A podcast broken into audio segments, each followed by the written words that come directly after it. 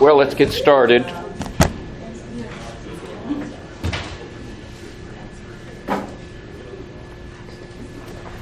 We're going to open with a single verse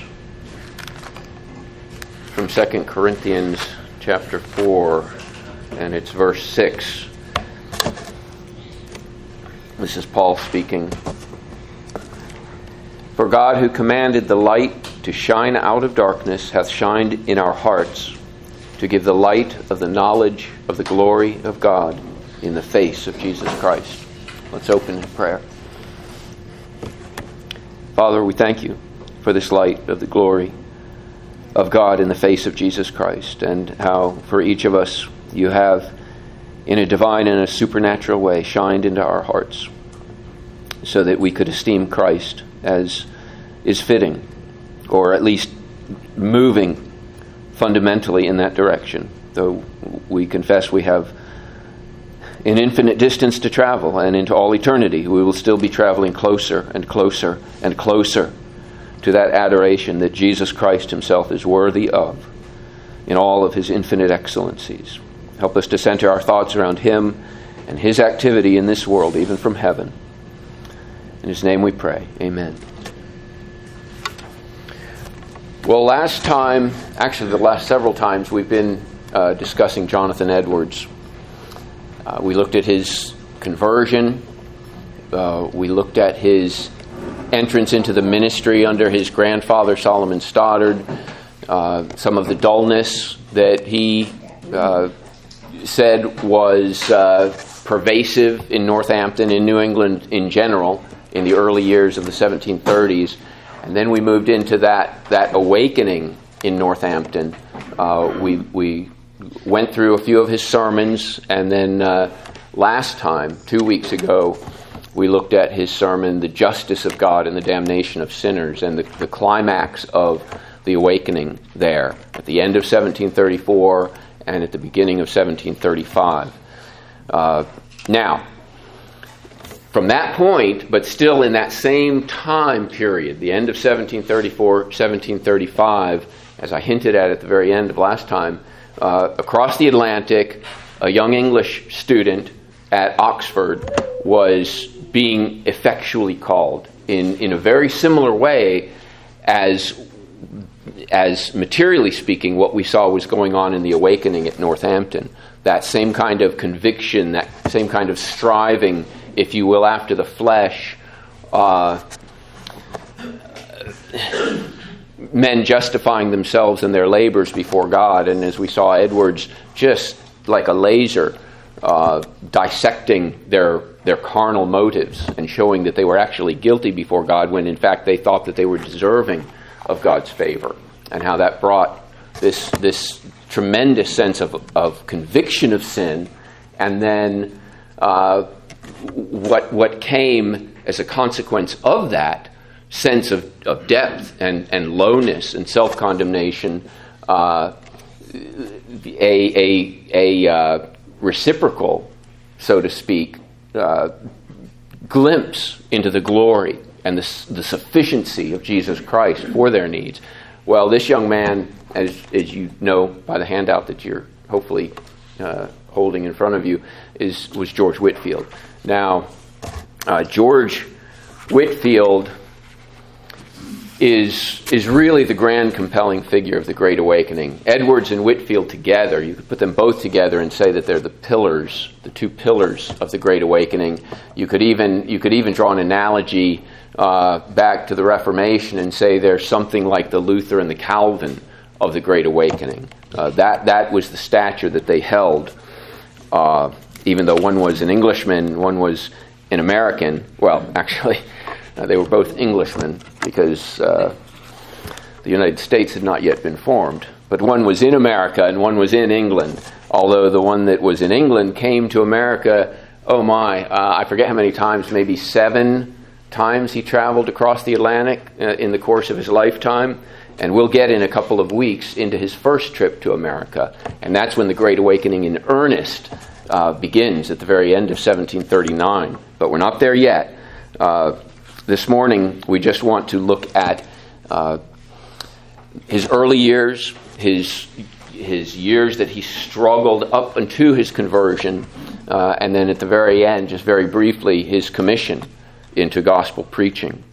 And uh, that's as far as we will get this morning.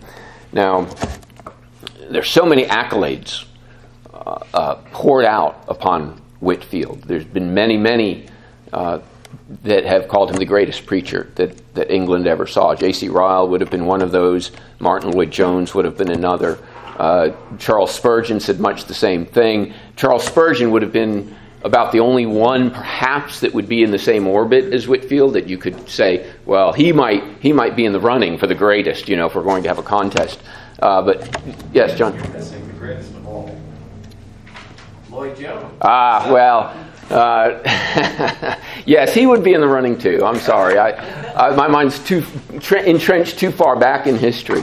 Uh, but you're you're right. He would be in the running too. Uh, both of those men, Lloyd Jones and uh, Spurgeon, uh, did very respectfully give place to Whitfield as the greatest. So we'll we'll respect their opinions too and stick with Whitfield as as the greatest. If there's one if there's one preacher I would have loved to have heard simply to hear his voice alone, it would be Whitfield. He, he, uh, he had a reputation in terms of the, the, the sonorous power and resonance of, of his voice that he could reach so many. You, you may recall if you've read the, the autobiography of Ben Franklin, when Ben Franklin came to Philadelphia and heard Whitfield preach.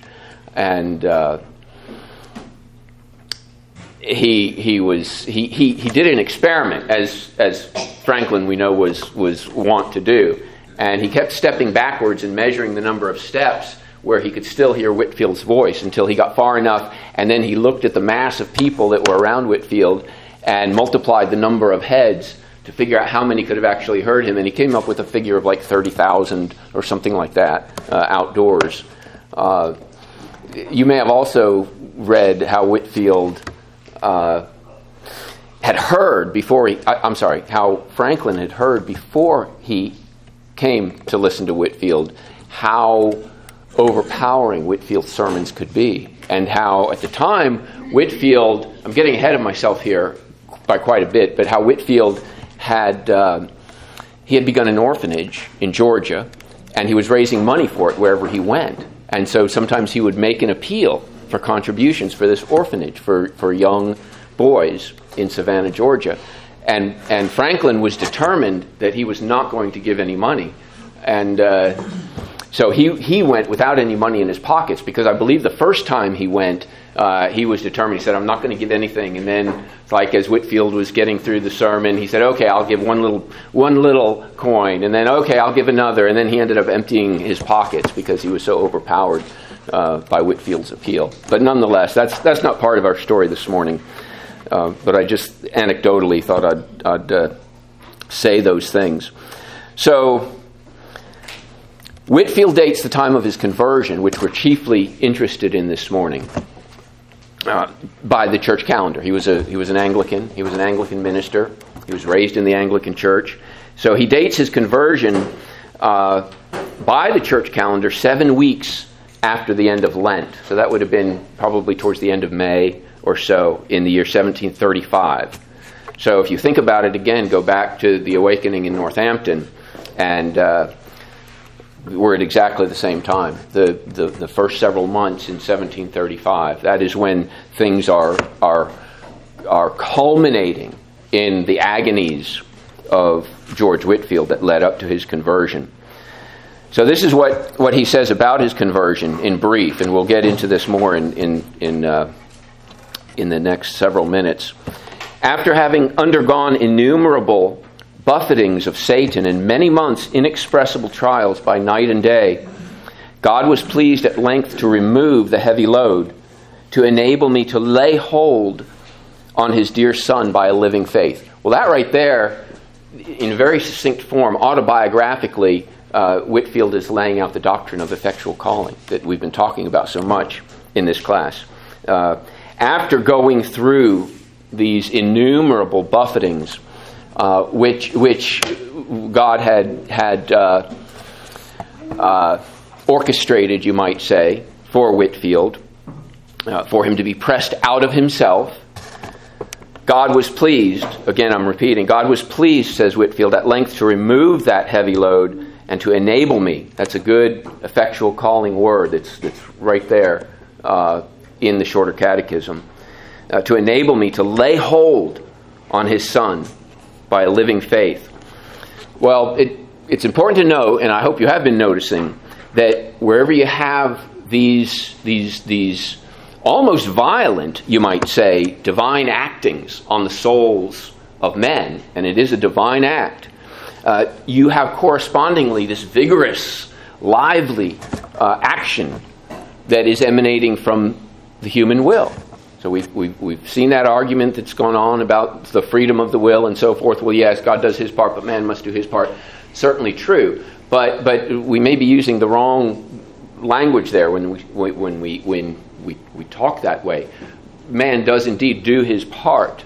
Uh, but it is the part that, that, that God has compelled from him, if you will, because of that effectual calling. So you have the divine acting of God upon the soul of man, you have those vigorous and intense actings of the human will.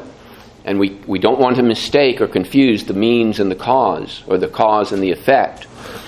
Well, this is what we want to follow in uh, Whitefield's own account of himself out of his journal, which is is readily available. You can purchase that. Uh, it's a great read. And this is largely what we're drawing from his own journals when, when we're going to be quoting him at length as we go through his account. So he was born December 16th, 1714, in Gloucester, England. Gloucester, England is where William Tyndale, uh, the great Bible translator, was born also. So Gloucester in England was very rich. Uh, with a religious, with a, with a Protestant evangelical tradition. So this is where Whitfield was born. His father and mother kept an inn called the Bell Inn. Uh, although when Whitfield was just two years old, his father died, uh, leaving his mother sole proprietor of the Bell Inn, and, and in dire straits to a large degree. So Whitfield grew up in his very, very early years, from as early as he could remember, being what he called a common drawer there at the inn. I mean, basically a, a, a servant boy waiting tables, mopping, cleaning, uh, so forth. Uh, this was his, his, his earliest occupation as the son of the proprietor. In almost the first words of his journal, and you see this moral, this, this, this strong moral bent immediately, he says, he says, as he's thinking back to his childhood, he said, I can truly say I was froward from my mother's womb. Uh, he, he lists quite a number of sins. Lying and cursing were among the foremost that he condemned himself for. Uh, he says this Stealing from my mother, I thought no theft at all at the time. And I used to make no scruple of taking money out of her pocket before she was up in the morning to buy fruits and tarts and the like. So just, just pilfering from his mother's purse and, and not feeling the slightest tinge of guilt at the time. But at the same time, you see this religious impulse that was in there right from the start. He says, Part of the money that I used to steal, I gave to the poor. And, and some books that I privately took from others uh, were books of devotion. So here he's stealing so that he can devote himself more fully to God. Uh, it's, it's another time, actually, uh, he he he was uh, at a very young age. He had contracted the smallpox, and as a result, apparently one of his eyes went misfocused, and so he looked kind of cross-eyed his whole life long. Uh, this was a conspicuous feature to his, to use the old word, to his physiognomy, uh, the look of his face, and he was made fun of, of of when he was a young boy because of that. Not just because he was of the poorer sort uh, and he was fatherless, but he had this, this cross eyed look about him. And so he was made fun of frequently. And uh, in, in cases where he was mocked and made fun of, he, he said that he would go back to his house, he would hide himself away in his room, get on his knees and pray and recite certain, certain of the imprecatory psalms of David. Uh, in the name of the Lord, I will destroy them. So there's again, you see that religious mix. He's a very, religious young man, but um, full of natural carnal impulses that he is in fact justifying as being religious, as being spiritual. So that, that was the state of his, his mind and his heart as he was a, a very young boy. Uh, from those books of devotion that he would often steal, he composed sermons. And he even said that he would practice in his room reading prayers like the Anglican ministers that he would hear because he wanted actually to grow up and become a minister at this stage, at this very, very early stage of his life. God was pleased, he said, at this time to give me great foretastes of his love. I felt great hungerings and thirstings after the blessed sacrament. Uh, but then he adds this quite significantly I, I, found myself, however, unwilling to look into my own heart. So he was, he, he, was not really examining himself. He was growing up very well in kind of the, the, the outwardness and the morality of the church. Uh, although not, again, without these great hungerings and thirstings, as, as he says of himself. Well, very much like we saw in the case of Jonathan Edwards, those youthful, strong devotional impulses didn't, didn't last. Uh, they didn't carry him all the way through. And at some point, as he grew into his adolescent years, he says, Alas, all my fervor went off. I had no inclination to go to church or to draw nigh to God, and the sense of the divine presence insensibly wore off my mind, and at length I fell into abominable secret sin. Well, that was the case that he was in when he went off to college. Uh, he, he went to college as, as, a, as a, a, very poor young man, and so he didn't, uh, he didn't have the advantages of a lot of Oxford students in his day. He went uh, under the condition of a servitor, which basically is a, he was an underclass servant of the upperclassmen, and that's how his way got paid. His tuition got paid basically by being a lackey for upperclassmen. So he ran around doing whatever they, whatever they, whatever their whims dictated that he do. Uh, so he, he definitely had this uh, self-esteem issue, perhaps, at this point in his life. Well, he entered Pembroke College in Oxford.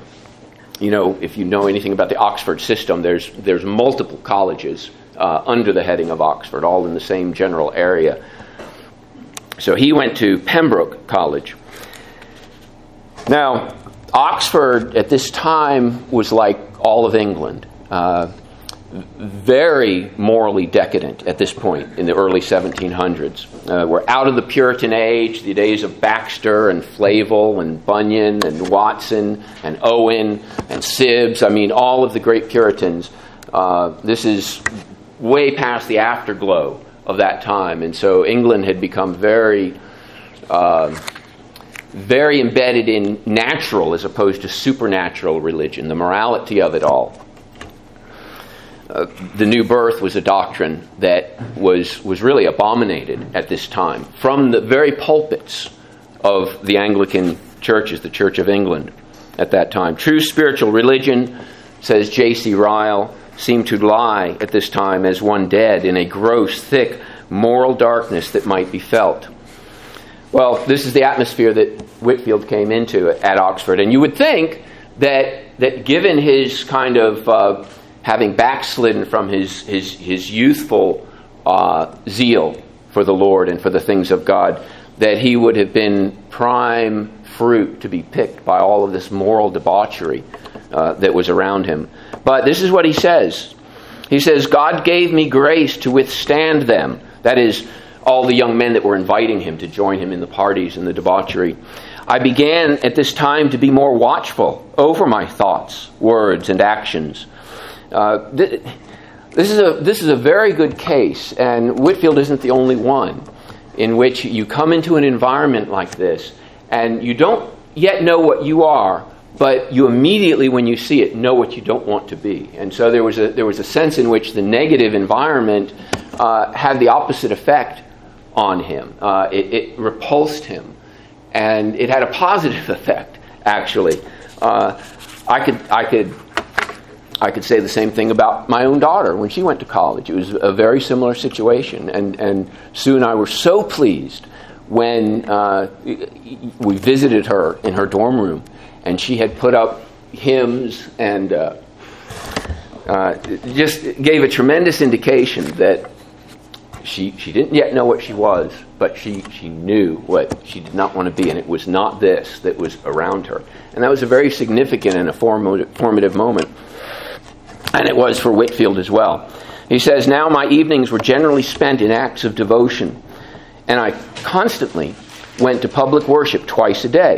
Well, soon his ambition for the ministry was renewed, and he began pining to enter the ministry. Uh, accordingly, he needed some ministerial friends to, to, to hang out with. Uh, my soul, he says, was, a, was athirst for some spiritual friends to lift up my hands when they hung down. But there, in, in the college environment, there was virtually no one. There was nothing uh, that he could, he could kind of have a meeting of mind and heart with, uh, except there was a small group of despised uh, ministerial students. In many cases, they were ministerial students. Uh, they were called the Methodists. And they were so called because of their precise methodical behavior. They were very rigorous in their in their moral rules, very timely, punctual in everything, and they always traveled together across campus. And you know, they had things thrown at them, and they were spit on, they were mocked and made fun of, but they were just, just their faces were like flint. Uh, quite an object of admiration if you love morality. They were called the Holy Club, as I said, I think. Well, Whitfield, as a servitor, was not allowed to introduce himself to upperclassmen. He had to be spoken to first. And so he admired them for a whole year from a distance. He looked at them, wished he could be a part of them, but couldn't, couldn't take a step in their direction at all. It would have been against the college rules. My soul longed, he says, to be acquainted with them and to follow their example. And when I saw them going through a, a ridiculing crowd to receive the Eucharist, well, as he watched, uh, one of the leading members was watching him as well because Whitfield stuck out like a sore thumb. He was a loner, he was always walking out into the fields by himself.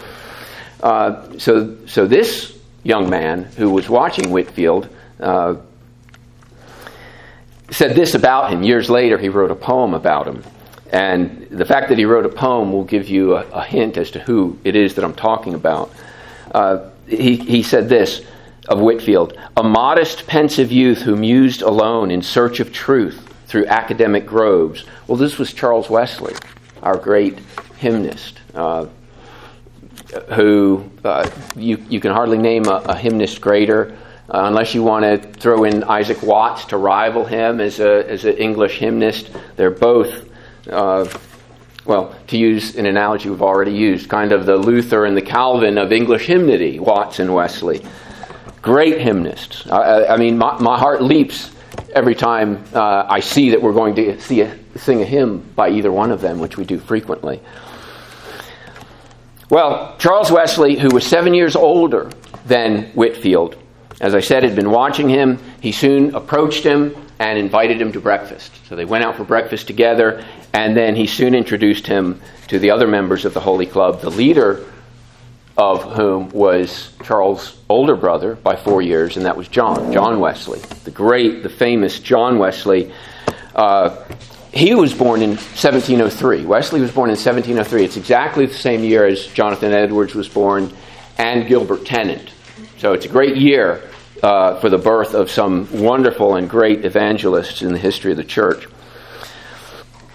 In 1728, so he would have been 25 years old, uh, John was ordained as a priest in the Anglican Church. And he had obtained a fellowship at Lincoln College in Oxford. So he was there, he had his own room, he was a teacher, and that's where he began the Holy Club in the year 1728. Uh, you, there's a picture of that, of the Holy Club meeting in his room, in your handout there. Well, the group, as I said, was incredibly rigorous in its morality, but it, it was not Reformed a whit. It was not, not in the Reformed tradition. Wesley's views, in particular, says Ryle, at this time in the Holy Club, were very dim, misty, defective, and indistinct. And there was a very strong legal strain in everything that Wesley did. So, al- although uh, they were very moral, although they were on very intimate terms with the gospel itself and its demands take up your cross, follow me, deny yourself. Uh, these, these were charming maxims for the Holy Club. Uh, and they were very rigorous in their, in their diligence in following the rules of Jesus. Uh, yet, at their root, they were not truly evangelical. The, the foundation of their whole piece lied not in, not in Christ, but in their duties for Christ. So they were very Christ conscious, but again, it was their duties that more or less was their foundation. Uh, this is a perennial issue. It, it, it, really is, and it always has to be dealt with in the church. Well, Whitfield was now in the Holy Club, very excited. Uh, this is what he said about them Never did persons strive more earnestly to enter in at the strait gate. They kept their bodies under, even to an extreme. And now I began, like them, to live by rule, to pick up the very fragments of my time, that not a moment might be lost. So now Whitfield was with them together, marching across campus, being ridiculed. Uh, together, these are some of the things they did. They met for devotions every morning, opening their Greek New Testament, studying in the original language. They fasted every Wednesday and Friday. Uh, they visited the prison, the poorhouse, all the time, doing good deeds. Uh, a really great group. But again, they, they, they weren't yet evangelical, but some of that evangelical strains were beginning to come in. Uh, and, and some of them, as time went on, were very powerfully converted. Certainly the Wesleys were, but they weren't yet. And Whit- Whitefield was the first among them, but not yet. But he's, he's moving very, very close. He's, he's uh, very close, uh, to use the biblical language, to the kingdom of God at this point. I left no means unused, Whitfield says, which might lead me nearer to Christ. I endeavored to do all for the glory of God. Well, that's a great statement, but it's very telling because he was endeavoring to do all for the glory of God. But that's the one thing that is impossible for someone who's resting on their duties. You, you, if you're resting on your duties, you can think you're doing all for the glory of God, but really you're doing everything for yourself. Uh, if you think about it, that's what's happening. You have your, you, not God, not God is your end, but you yourself are your end, and God is your means. God who has infinite power and wisdom and glory and majesty uh, and mercy and justice. This, this God, you are making your means, a means to your own end. And, and in that light, you can see how displeasing this is, and in fact, how abominable it is to God, and how guilty a person is in that state. Well, I mean, now we're coming back to the justice of God and the damnation of sinners, uh, and Edward's sermons, and how he treated his people at this time. Well, in, in such a state, and Whitfield was in this state, you, you, you can't deliver yourself out of this vicious carnal cycle. Uh, you, your orbit is all in the wrong place. You're orbiting around yourself and not God, and therefore God can't, by definition, be your end and can't be your glory. Uh, the only thing that can break you out of this cycle, uh, God has provided for, and it is it is divine, supernatural regeneration by the quickening power of the Holy Spirit. That is true evangelical faith and religion. Well, this is what Whitfield was about to find out.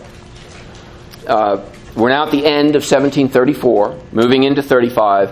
Uh, again, just as God's work was breaking out in Northampton. And just at this time, there was a small transaction that took place that changed everything for Whitfield, or began to change everything. And it's in this little book right here The Life of God in the Soul of Man. It's a tiny little book. Uh, again, it's another book that I would recommend uh, by a Scottish minister named Henry Scougal. Well, Charles handed this book to Whitfield. The, the Holy Club members were very fond of reading old, good books. That, that was one strongly redeeming uh, factor in the Holy Club. They were always reading the old religious classics. This was one of them. And so he handed it to, to uh, Whitefield, and Whitfield immediately opened the pages and began reading. He wasn't even off the first page before he says this. I wondered what the author meant. And here, here you begin to see this massive accumulation of merit that he's secretly kind of using to recommend himself to God. It begins to be shaken. Uh, it's like an earthquake or a tremor is starting to happen on the inside, and his whole foundation, he's aware, is beginning to wobble and topple, and he's not willing to give it up. I wondered, he says, what the author meant by saying that some people falsely placed religion in going to church, doing hurt to no one, being constant in the duties of the closet, and now and then reaching out their hands to give alms to their poor neighbors. Alas, I thought, if this be not true religion, what is? So there, I mean, he was totally found out in, in the inner sanctum of his own heart. He thought that was true religion. The author is just condemning it as not being true religion at all. How my heart did rise and shudder like a poor man that is afraid to look into his account books, lest he should find himself bankrupt. I don't know if in, in your, your history with the Lord you've ever felt that, but it's a fearful thing to feel. And it's what, what Whitefield was feeling now. Shall I burn this book? Shall I throw it down, or shall I search it? I did search it, and holding the book in my hand, thus addressed the God of heaven and earth Lord, if I am not a Christian, for Jesus Christ's sake, show me what Christianity is, that I may not be damned at last. And soon God showed me, he says. He read a few lines further down. He's still just in the first couple of pages. True religion is what Scougal says here. True religion is a union of the soul with God and Christ formed within us. Well, that struck the mark. That single sentence just pierced like a ray uh, into Whitfield's mind. He says, A ray of divine light was instantly darted in upon my soul, and from that moment I knew that I must be a new creature. Well, this is the great evangelical, excuse me, doctrine of the new birth, and uh, in some ways you could you could distinguish the Great Awakening uh, from the Reformation in terms of the leading doctrine that was championed. Uh, justification by faith alone, we we inseparably connect to the Reformation. Uh, the doctrine of the new birth is what is inseparably connected with the Great Awakening. Not that justification by faith was not integral in the foundation of it all. Certainly, we saw Edwards' sermon on that subject. And not that the new birth was ignored in the Reformation, but these are the distinguishing doctrines that, that help us uh, form categories for, for each. Well, this is what he's discovering the great evangelical doctrine of the new birth already present in Frelinghuysen and Tennent in Edwards' preaching. It's what we see. The reason is because we had that cold, formal orthodoxy after the Reformation in Protestantism, not Catholicism, but Protestant orthodoxy becoming cold and formal and barren. And so the new birth uh, was there was a demand among Christ's servants in the ministry to to hone in on this doctrine of the new birth, to expose the hypocrisy that was in the pews. Well, he discovered that this doc, that, that he had to be a new creature, but it wasn't the thing itself. He wasn't a new creature yet, and he was made aware of it. This is what I need to be. So now, still being carnal, he sought now the same way he sought justification by faith in recommending himself. Now he sought the new birth by recommending himself. He's, he's still using the same method. Now I've got to I've got to convince God by something in me that, that He'll make me a new creature, that He will send that ray of the Holy Spirit and, and uh, give me the new birth, make me to be born again. By degrees, he says, I began to leave off eating fruits, and I gave the money that I usually spent in that way to the poor. Afterward, I always chose the worst sort of fruit I wore a patched gown, dirty shoes, and so looked upon myself as very humble. For many months I went on in this state, but I began to find pride creeping in at the end of almost every thought, every word, every action. So he's very sensitive to this. The Holy, and this is the Holy Spirit working.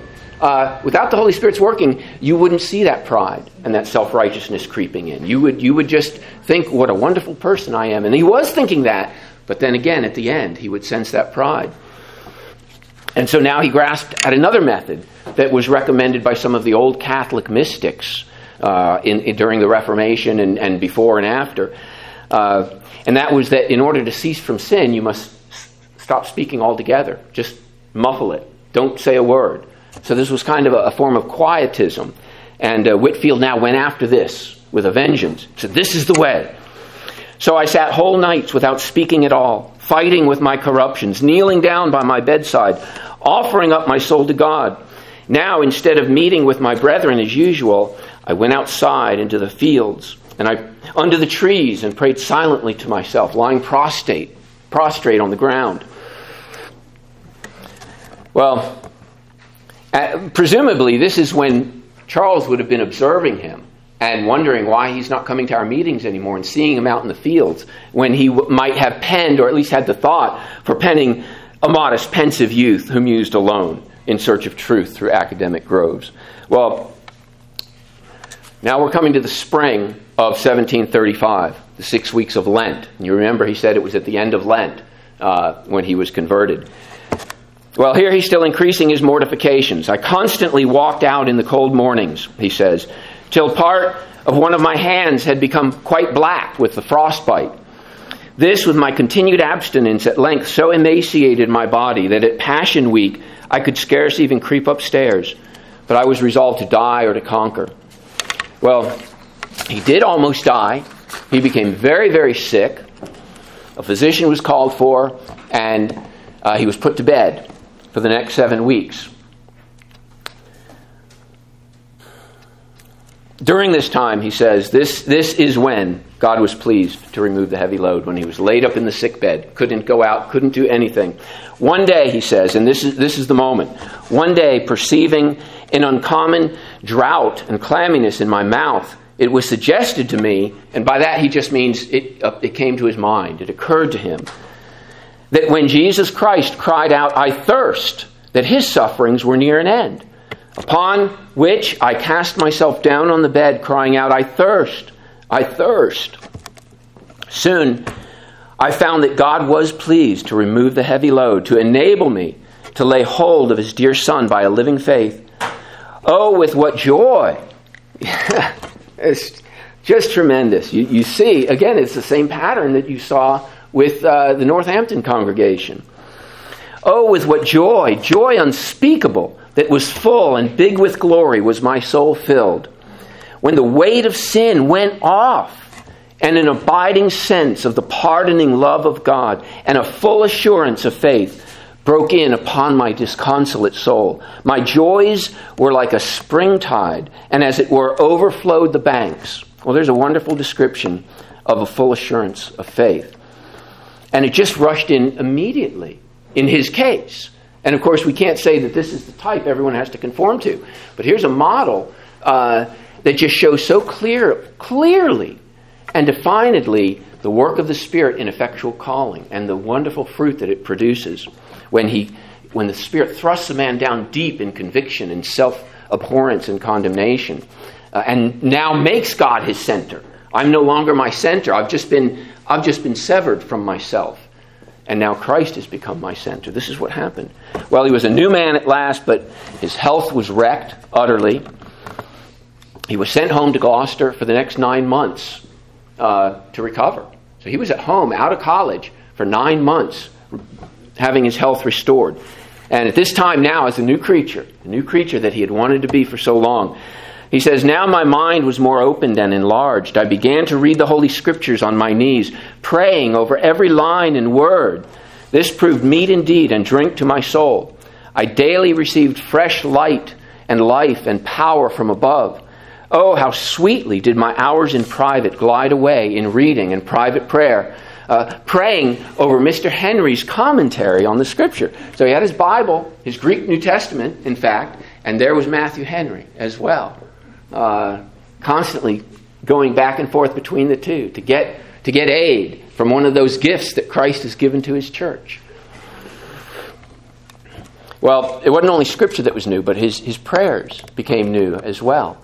Uh, and again, I mean, I, I hearken us back to Northampton and uh, uh, Edwards' own testimony after he was converted, how everything was new. Everything was new, and how his people, for them, everything was new. The Bible was a new book, the Psalms were new Psalms.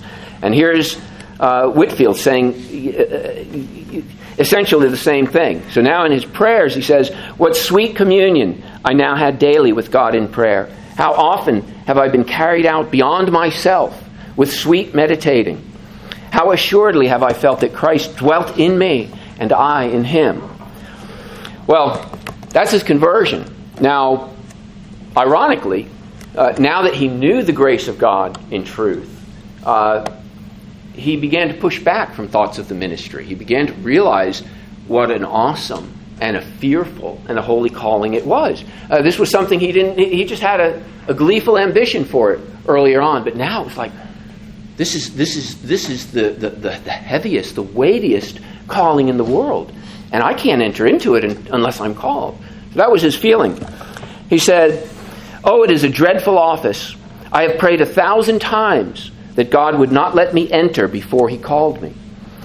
I know the bedside. I know the floor upon which I have lain prostrate. I said, Lord, I cannot go. I shall be puffed up with pride and fall into the snare of the devil. Again, it's not uncommon. You, you can think of Moses and, and many others in this case, Jeremiah, uh, to use canonical examples, not, not to mention all the non canonical examples of this unwillingness it was not until he returned to Oxford then, after this nine month period was over, and he was struggling over this, a sense of, of perhaps, but he didn't know. Uh, March 1736, now, uh, uh, almost a full year later, that he finally became convinced. And he says, I am fully persuaded that this is the will of God that I should take holy orders. Again, he's in the he's orbiting in the cat in I'm sorry, not Catholic, uh, the Anglican orbit here. So he was convinced he should take holy orders. I am not mine, I am his. I give up my body, my soul, my blood, all to him. Well, uh, that was a ministerial commitment, but it's a Christian commitment. And, and we, shouldn't, we shouldn't too sharply distinguish between the two. There is a distinction to be made, uh, but to give up body, soul, and blood uh, to Christ is a Christian commitment. It, it is actually the bare minimum if you think of what Jesus said. Um, it's a high bar, but it is the minimum for the Christian life, and we ought not we ought not to be too soft on ourselves on this. Not that we succeed. I'm not, I'm not saying that we're, we're all ready to, to march out and do this, but this is our calling as Christians. It, it is. It is the bar. Well, he was ordained three months later preached his first sermon. It was the first sermon of uh, more than 18,000 sermons in his lifetime. And I did a quick calculation on this 18,000 in his lifetime from this point uh, would have been, he would have had 34 years until he died at this point in 1770. So that comes out to 10 sermons a week that he preached, in season and out of season. It's hard to believe, but in a couple of weeks we're going to come and, and see his, his vigorous activity, relentless activity for the gospel of Christ. And it was because, as he said, God overpowered me with such a deep sense of the love of Christ for sinners. That, that was the dynamo and the engine that drove him to preaching all these sermons. Well, that's it for, for uh, Whitefield this morning. Next week, we want to come to John and Charles Wesley because during this time, when Whitfield was converted, they actually were across the Atlantic in America uh, at the new colony in Savannah, Georgia, in, uh, beginning a very fruitless ministry there, in fact, in their unconverted state as Christian uh, missionaries in America. So we're going to come to their case next week and, and follow them along. So let's close in prayer. We thank you, Lord, for this time. We ask sincerely for your ministry to work among us by your Spirit as we hear your word and as we participate in your supper and as we sing your praises, help us, Lord, in our feebleness and in our sin. Purge us and give us the joy and the peace and the righteousness of your Holy Spirit. In Jesus' name, amen.